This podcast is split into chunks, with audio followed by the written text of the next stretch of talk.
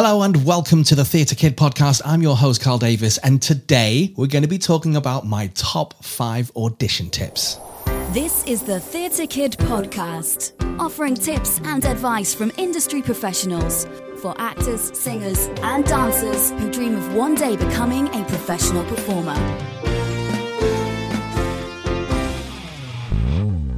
Welcome back. Thanks for joining me again. This is a good one because I'm always asked, how do I get better at auditioning? So I put together these top five audition tips. Now, if you haven't got time to listen to this episode right now, you can download a little booklet which has all of these um, audition tips in it. And at the end of it as well, there's also an audition checklist. So you can download that. The link is in the show notes below. Uh, but for now, let's dive into these audition tips. In at number one, fully understand what you're auditioning for. If it's if it's for a musical theatre school or drama college, find out what type of performer they're known for producing. Like, and although they all say that they are musical theatre schools, some are stronger at dance whilst others are better known for their acting or singing.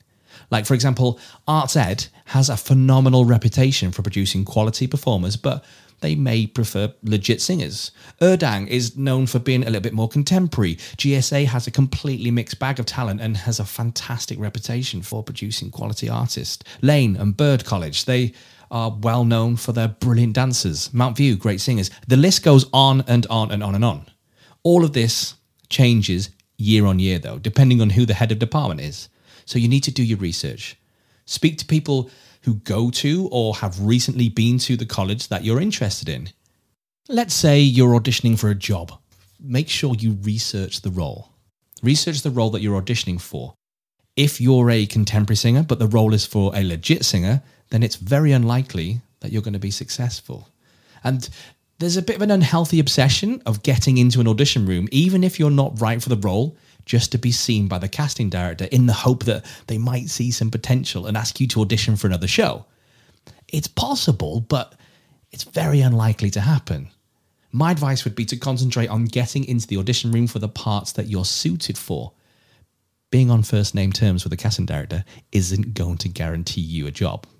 So, that is tip number one fully understand what you're auditioning for. Tip number two prepare, prepare, and prepare again. This is quite an obvious one, but it's really important because auditioning is hard. No matter how long you've been doing it, it's tough. There are so many individual elements that need to work out for you to have a successful audition. The list is endless, but let's look at a few of the key points. On audition day, you should know what time you're waking up and how long your journey will be. What are you eating that day and at what time are you eating it? Like, you need to create a schedule for your warm up so you're at your peak for audition time. You need to know your lyrics, your monologue, inside out, so you don't have the anxiety of knowing that there, there's a little section that's coming up that you're not 100% certain on. Knowing the exact detail of your vocal journey and the technique required to reach that really, really high bit in the song is really important. If you haven't worked on your consistency to make sure that it's the same every single time, then nerves will play a part and change how you do it on the day. And you don't want that. You need to know your stuff. If the panel wants to have a chat with you afterwards, then you're going to want to know what you're talking about. Having knowledge about the show or the character, the venue or the school that you're applying to, anything that can help you engage in conversation with the casting panel can only help you. So, tip number two prepare, prepare, and prepare again. Tip number three pick the right audition material. It seems obvious, I know, but take your time picking your audition songs because they're really important, or your monologue, whatever it is. You need to love singing your song, you need to love performing your monologue.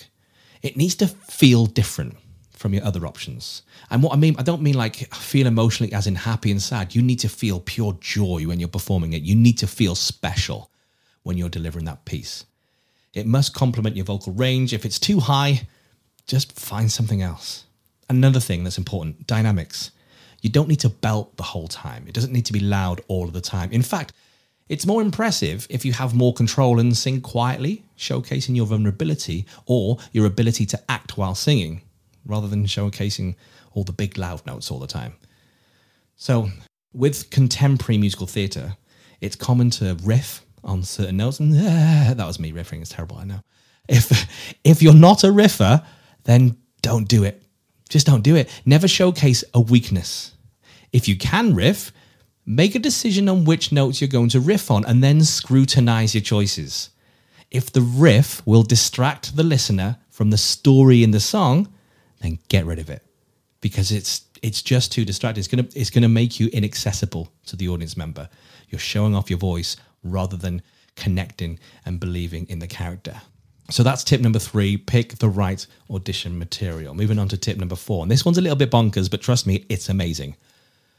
Perform to anyone and everyone. This will be a little bit uncomfortable for many people, but that's the whole point in doing it.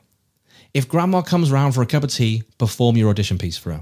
If your brother's mates are at the house, ask them to watch your audition piece. Sing for your neighbor, your dentist, sing for anyone that will listen. Now, yes, this all sounds a little bit ridiculous, doesn't it? But the more random people you perform for, the more confident you're going to be when you perform for random people or the strangers on the audition panel. Make sense? Understanding the huge range of emotions you'll feel whilst auditioning is step one.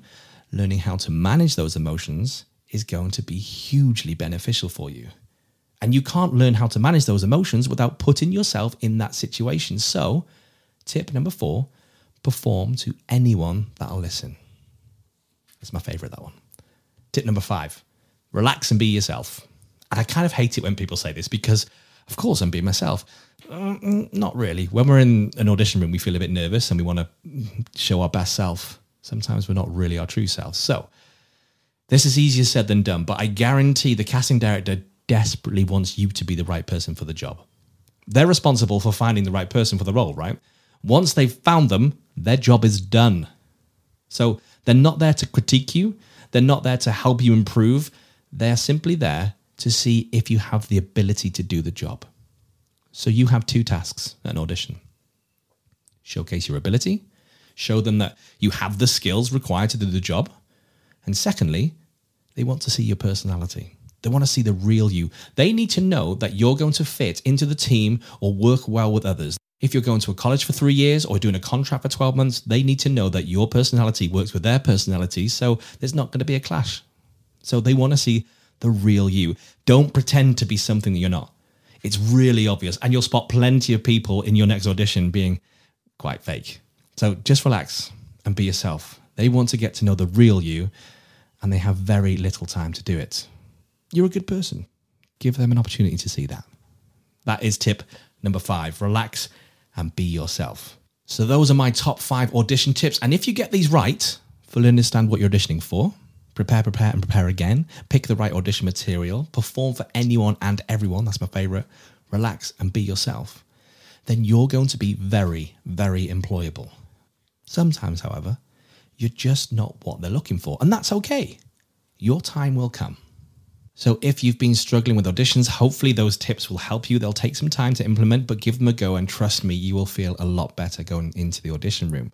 If you need some more resources when it comes to auditions, maybe you need monologues, audition songs, then over at mytheatreschool.com we have online courses which which train you in singing, dancing, and acting. We have lots of resources on there. You can download monologues uh, and tracks as well, audition packs. One of the monologues that we put together for our students is from the play Bunny by Jack Thorne. It's like one long monologue, the whole show is. So we've taken out different extracts. Uh, that's one that's available to download inside the Academy right now. And audition songs as well. Uh, a great audition song for you would be Everything Changes from Waitress the Musical. It's a contemporary musical theatre song. It's got like a top F in it. For mezzo sopranos. It's a really, really good song to do. So those are some great audition pieces for you to do in the future. Have a little look at them. And if you want a little bit of extra support as well, please do come and see us over at mytheatreschool.com. You can sign up to the academy, it's super, super cheap. Uh, if you've got any questions, come and see me at mytheatreschool.com and I'll be there to help you out. In the meantime, I'll see you in the next one.